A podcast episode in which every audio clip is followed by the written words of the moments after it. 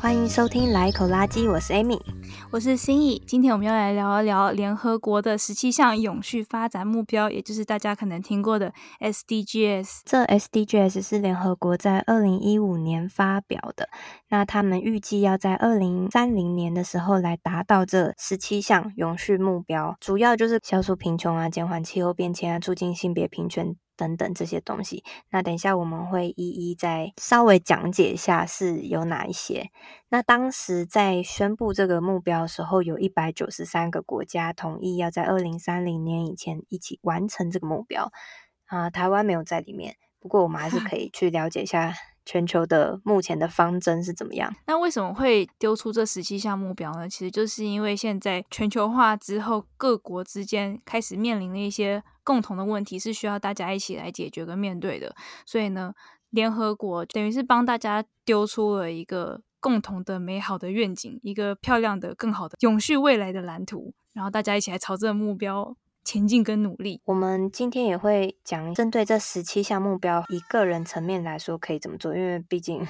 我们是 个人嘛，没有办法去影响国家怎么做。对，我们会聊聊个人层面你能够做到的事情有什么。好，那我们就来看一下目标有哪些吧。十七项目标之中的第一个目标就是消除贫穷，这个应该蛮直观的，没有什么好解 释。全球现在还是有蛮多国家有很多的贫穷人口，就是希望可以减少这种极端贫穷，每日生活费不足一点二五美元。的人，那这个我觉得听起来就很需要，就是国与国之间的互相协助。尤其那些有钱的国家们，他们就是真的必须要有所作为，不然等贫穷的国家们，他们好像也很难，就是真的自救干嘛。所以以这点来说，消除贫穷，个人层面能够做到什么呢？嗯，可能就是如果你有能力的话，可以多分享、多捐赠。我们会希望有钱国家可能可以多帮助一些低收入的国家。那相对的，就是。高收入的人或许可以分享或是捐赠一些给低收入的人，这样。如果可以的话，了解一下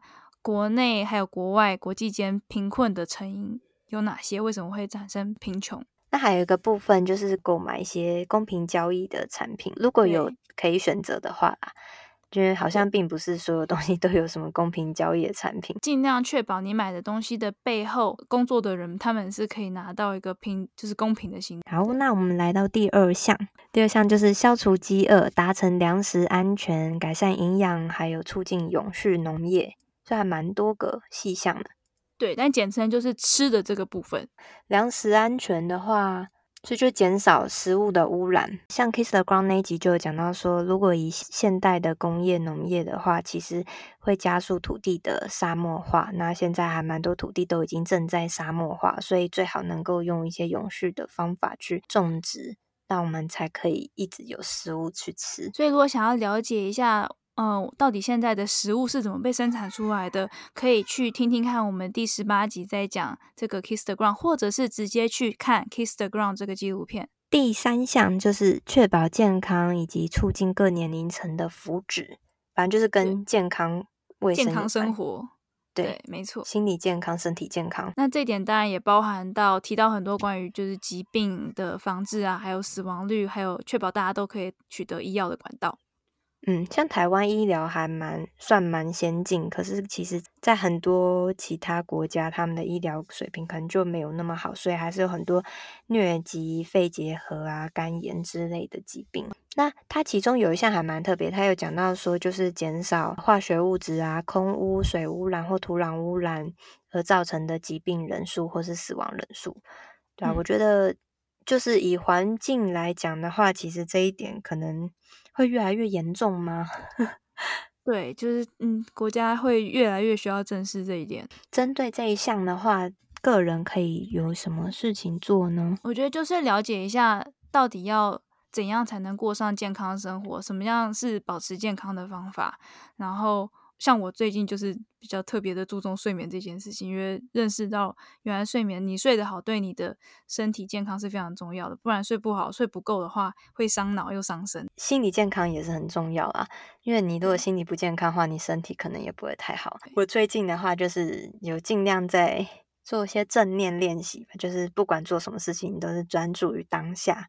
我觉得这个让我比较减少焦虑，也挺不错的。对，对，这也挺好的。好，那就来第四项，确保有教无类、公平以及高品质的教育，以及提倡终身学习，那、嗯、就跟教育有关。好，那其中就是主要包含就是。保障大家每个孩子都可以有他的受教权，确保所有的年轻人以及至少一定比例以上的成人，不管男女，都具备读写跟算术的能力，等于是基本教育的普及啦。在台湾应该也是落实的蛮好的，可能就是比较针对一些其他比较低收入国家，或者是台湾可能也有就是比较偏乡的儿童，他的受教权有没有办法，就是确保他们有保障这样的情况。嗯比较有品质的教育，或者他们是否都可以接触到网络？在个人的话，可以怎么做呢？终身学习，然后或者你在教导你自己的小孩的时候，你可以注意自己的就是言传身教，然后教他好的价值，嗯、不要只专注于就是学科上。对啊，就是心理健康，或是 还有环境保育、赚钱这些都很重要。没错。好，那第五项。就是实现良性平等，并赋予所有妇女权利，简称就是性别平等。这边很妙的是，它里面的细项几乎都是在讲保障妇女权益，比较少。呃，其实好像没有讲到是保障男性的权益，很特别。因为现在是全世界的状况，就是妇女的权益比较多是被剥削的那部分。虽然说在父权体制下，男性跟女性都是受害者，可是受害的。层级不一样，女性都还是会有，比方说性侵害啊，或者人口贩卖的这种情况发生。对啊，或者是说什么童婚啊，或者是什么生殖器切割啊。嗯，童婚是儿童的童，对对对，不是不是同同志的同。那即使就算可能一些很先进的国家，算看起来蛮性别平等，但是都还是有很多隐晦的男女不平等的地方。好，那这一点个人可以怎么做呢？从自身开始，尽量可以达到性别平等。那你的小孩或是你的家人身边人也会跟着会被你影响的，好 好的把性别平等的概念传达给下一代。好，那再来到了第六项目标，就是洁净的饮水跟卫生设施，其实就是跟水源有关的，包含水质啊，然后减少污染，然后还有让呃人人都可以享用负担得起的饮用水。洁净饮用水，这一点个人可以怎么做呢？呃，朴门那一集有讲到，就是大家可以去善用水源，就可以自己去接雨水，拿来浇花或是清洁，或者你甚至过滤后拿来饮用也没有问题，因为其实雨水还是非常干净的。但如果一般人没有办法做到雨水收集这么这么 hardcore 的话呢，至少可以做的事情是节约用水。那还有就是不要把一些垃圾和有毒化学物质冲到下水道，对，因为那就是污染水源。所以可能在清洁厕所的时候用比较不具有那么强烈化学物质去清洗也会好一点。然后日常的节约用水就像是，比方说你洗澡是花了多少的时间啊？你刷牙的时候，你的水会一直开着吗？或者你洗碗的时候，当你已经在摆碗筷，或者是你其实根本没有在冲洗的时候，你的水也会一直开着吗？这种生活小细节。对，我老公他就会讲，我每次很想帮他管水。对，我也是，我看到这种我也会冲过去管水。那我们来到第七点，就是确保所有人都有可取得、负担得起、可靠的永续的现代能源，就是跟能源有关，嗯，嗯，就是洁净能源有关，对啊，就希望可以有比石化燃料更干净的科技。但国家层级就是尽量去推，嗯，再生能源，然后还有将就是能源使用效率尽可能的提升，然后赶快淘汰石化能源。但是那在个人层级上，我们可以做些什么呢？节约、节能、减碳。我们第三十六集的时候有讲到家庭用电，那那一集跟大家说，你要怎么去检查自己家里是不是有一些吃电怪兽，需要去汰换一下这个老旧电器。然后平常你可以怎么做去省电？那你甚至可以装个居家的太阳能板。现在很多人装太阳能板是当成一种投资啊。我们在第三十集的时候也有聊过再生能源。嗯、然后如果你是有兴趣做太阳能板投资的话，你就搜寻太阳能屋顶，你就可以找。找到超多服务，然后这种投资是什么概念？就是你加装太阳能板，然后它可以产电让你自己用，或甚至有多的电你可以拿去卖，然后这就是一种长期的投资。好，那来到第八项，促进包容而且永续的经济成长，达到全面生产力的就业，让每一个人都有一份好工作。简单来说，就是个人的工作权保障吧。对，然后也要促进工作环境的安全。对啊，那个人可以做的可能就比较像是，像刚刚有提到，就是确保你购买的产品生产过程中是没有剥削，然后还有就是支持本地企业。生产过程中没有剥削，我觉得这就是以消费者来说，就是判断上还是有点困难。比方说，像第二十二集我们是有聊过时尚产业的问题，那买衣服你要怎么知道你的衣服背后到底有没有就是生产上的剥削呢？其中一个我们有讨论到解决方式，就是不然你就买二手衣吧，因为因为他因为那件衣服被剥削，不是拴在你的头上，是这样吗？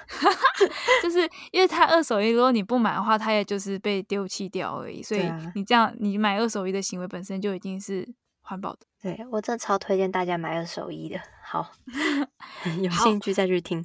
好，好，那在第九项，第九项是产业相关的、嗯、产业创新跟基础设施。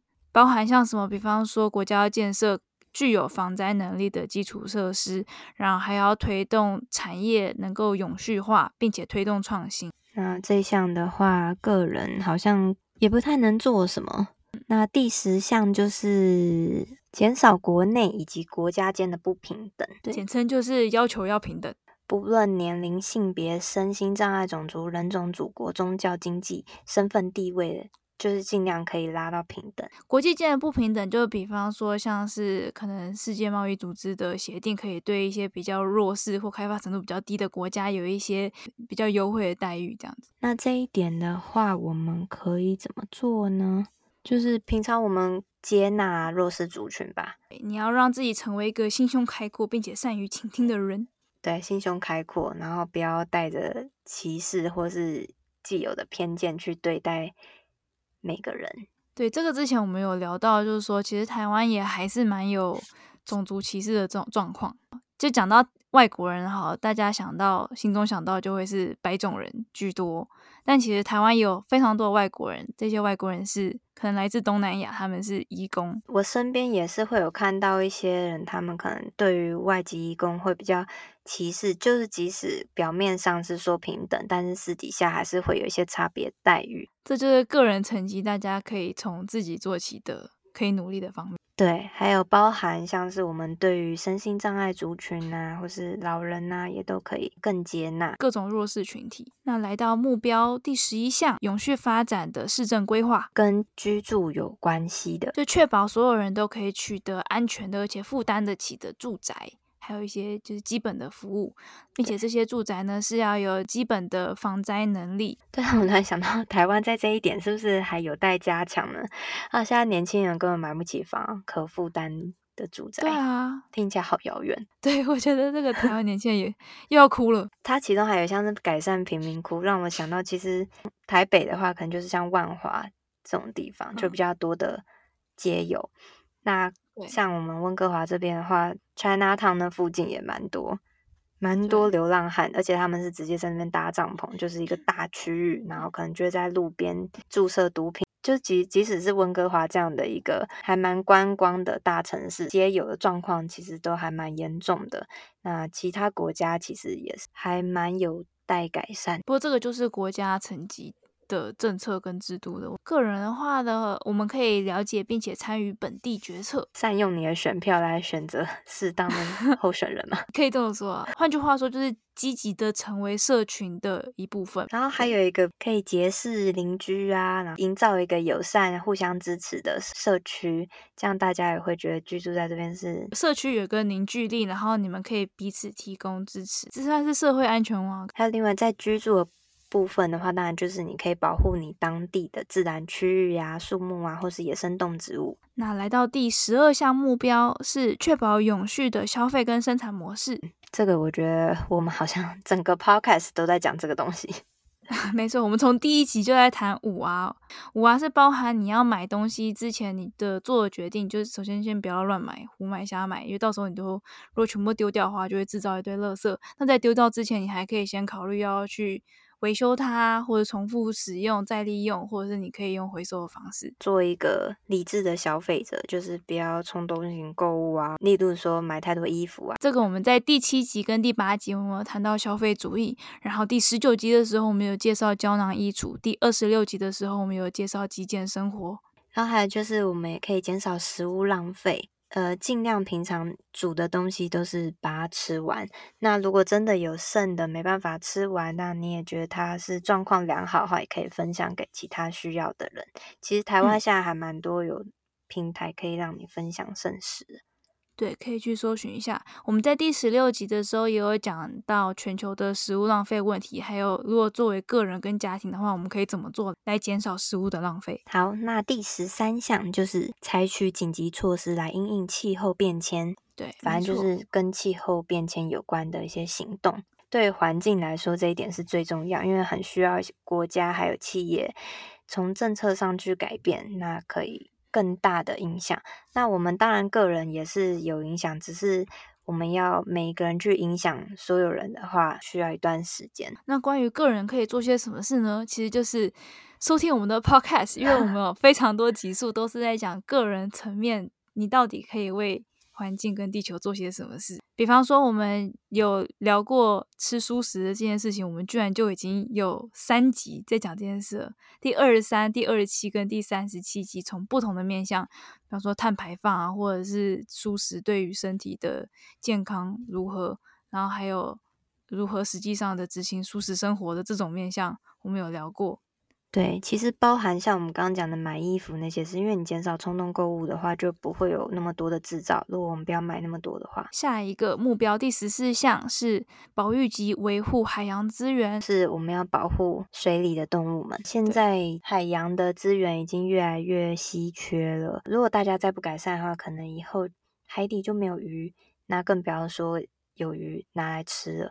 关于永续海鲜，我们在第二十四集有聊过。有一个很容易被大家忽略，就是因为我们常常去海边游泳的话，所擦的防晒，它是直接进入海洋，就会影响到海洋的生态。大家需要去留意一下自己的防晒产品是不是对于海洋是友善的。很多化学成分其实可能会造成珊瑚白化啊，或者是对海洋生物是有害的。现在蛮多药妆店他们都会特别把海洋友善的防晒就是列出一区，或者给它一个就海洋友善标签。我觉得很开心看到台湾的大家开始注意这件事情。那还有一个东西，就是我们之前有讲到垃圾部分的，其实垃圾最后很容易会进到我们的海洋系统里面。减少垃圾吧，或是拒绝一些没有必要，尤其是那种一次性的塑料制。对，减少你的塑胶品的使用。那关于这点，我们在第四十四集有讲到如何零废弃买菜。不用拿塑胶袋，不用拿塑胶盒，这样。还有第四十一集跟四十二集，我们非常忧心的讨论到了外送这个现象，还有外送制造出来垃圾，以及如何解决。外送的问题，丢垃圾进到海洋这件事情，还有一个很多人会忽略的是烟蒂。烟蒂，因为大家可能抽完烟之后，想说丢下去，至少第一来确定它会熄灭，第二来可能水就顺便冲走，然后地表还可以维持干净。这样，可是这个烟蒂最后会被冲到哪里呢？还是会被冲进海洋里？然后你可能不知道烟蒂里面充满了很多各种有毒的化学物质，或者你知道，但是你没有意识到这个化学物质会被流进海洋里。另一方面，烟蒂它本身它其实是塑胶。前一阵子还有个朋友跟我说，烟蒂不是纸吗？因为它看起来太太有那个迷惑性了，很多人可能会觉得它是可以被自然分解，但其实不是。我觉得烟蒂有人很容易被丢掉。我记得之前我们有讨论过，有可能是因为抽完之后也没办法放口袋，不一定随时到处都有垃圾桶。然后还有可能大家就会想要把那个火熄灭，用脚踩了之后就不想要再把它捡起来了。对，我觉得就是强烈建议吸烟人口，你们可以自备一个就是烟蒂收纳盒之类的。你就让我想到，呃，之前我们家门口就有一个大叔啊，每次抽烟，然后抽完就直接丢地上。啊，我真的每次看到就觉得很痛苦，但是我实在是太恼了，我也不敢跟他说什么。结果就最近我看到他平常丢烟蒂那地方竟然插了一个牌子，而且是直接写中文，禁止丢烟蒂，而且是他是说什么这里不是垃圾场 之类的。这位大叔后来还有在那边丢吗？好像没有再看到，但我看到那牌子，我觉得好开心。好，继续。好，好，那下一项是。保护、维护、促进领地生态系统永续使用，然后反正就是永续的管理森林啊，还有对抗沙漠化、终止逆转土质恶化，还有截止生物多样性的丧失。简单来说，就是针对陆地上的自然环境的保育，还有陆地上生物的多样性维护。对，那我们可以怎么做呢？对啊，那就是要保护当地的原生动植物啊，然后还有不要购买一些濒临绝种的野生动植物制品啊。然后像保护森林这种，就是比方说你要买纸制品的时候，你可以注意一下有没有那个 FSC 的标章。全球最被认可的森林验证标准之一。对，因为反正如果有这个 F FSC 标章的话，就是确保它的木材的来源是永续管理的森林林业。然后这让我想到我们之前讲，尽量不要乱丢烟蒂在森林里吧，因为引起森林大火。我觉得这个也是这一项。我们在第四十集的时候有你有聊到，就是森林大火。那在第十六项，促进和平而且包容的社会，以落实永续发展。我觉得这项主要就是可能司法公正相关，然后还有就是要有透明负责的，就是机构跟制度。好，最后一项，终于来到最后一项，强化永续发展执行方法，活化永续发展全球伙伴关系。反正就是结合上述所说，国际间的合作就是这样。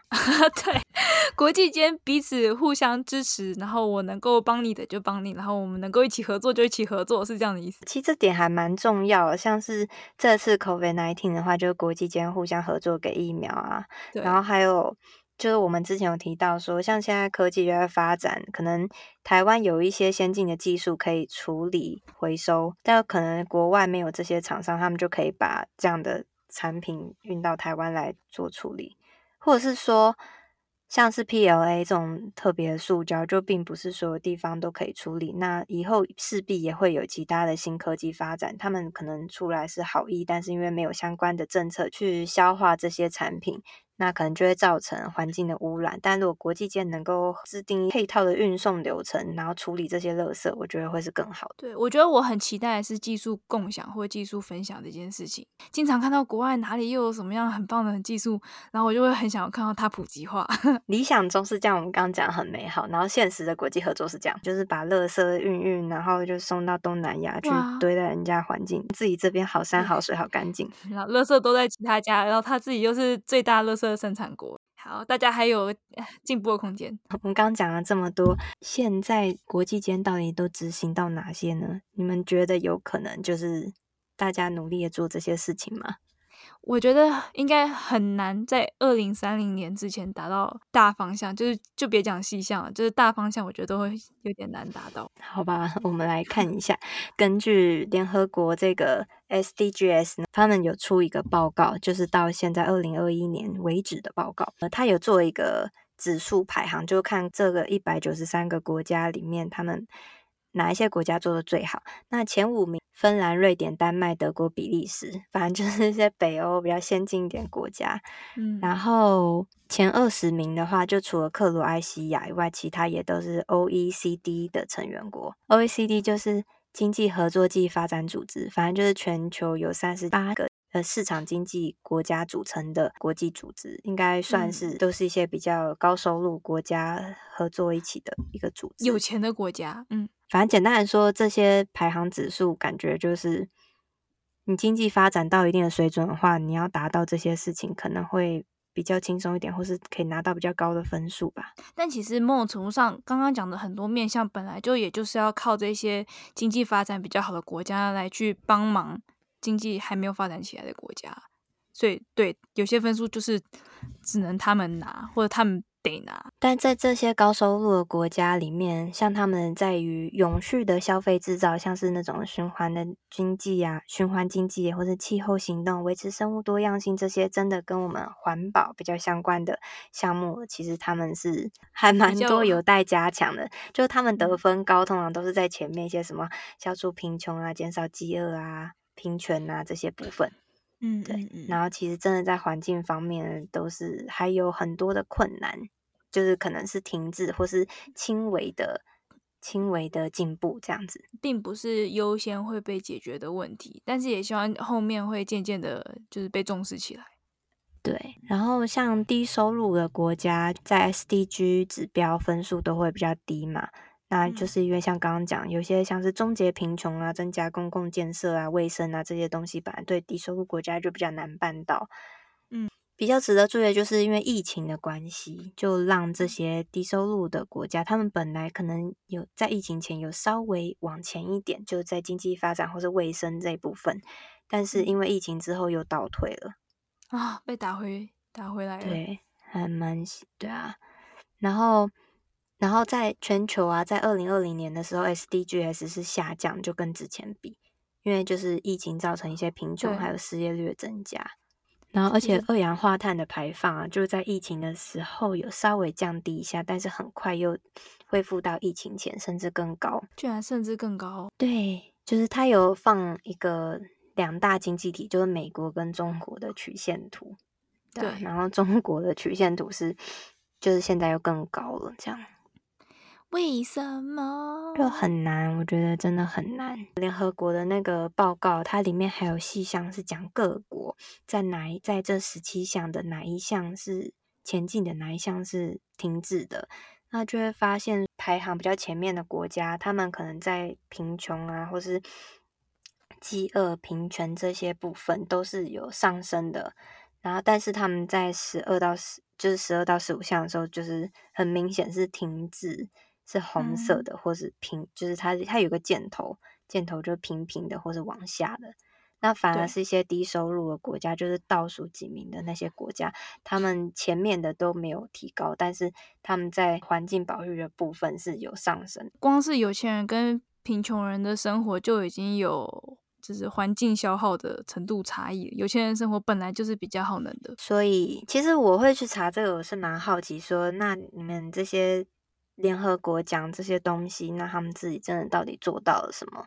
然后结果，哦，我本来还很开心的说，哇，他们定了这十七项，所以或许也慢慢在成长哦，环境会变更好。就看有点失望，因为他们还是只提升在那些就是前面几项，十二到十五这种环境的部分，其实是没有什么太多的成长。嗯、但前面几项也很重要啊，就是 全部都提升起来。或许他们是就是阶段性的吧，嗯、就是前面几项提升，先解决 A，再解决 B 这样子，期待啊。对，好，好，但是至少我们现在大概知道国际间的状况是怎么样，然后我们可以往哪边去努力。所以今天跟大家介绍这十七项 SDGs，就是呃全球的。共同面对的这个永续的发展目标，但是因为这些项目很大，很多都是就是国家层级才能够做到的事情。虽然我们也有介绍一些个人层面你可以做哪些事情，但如果你想要知道你能够做什么更多的事的话呢，有一个呃永续顾问公司，他们叫 Futera，他们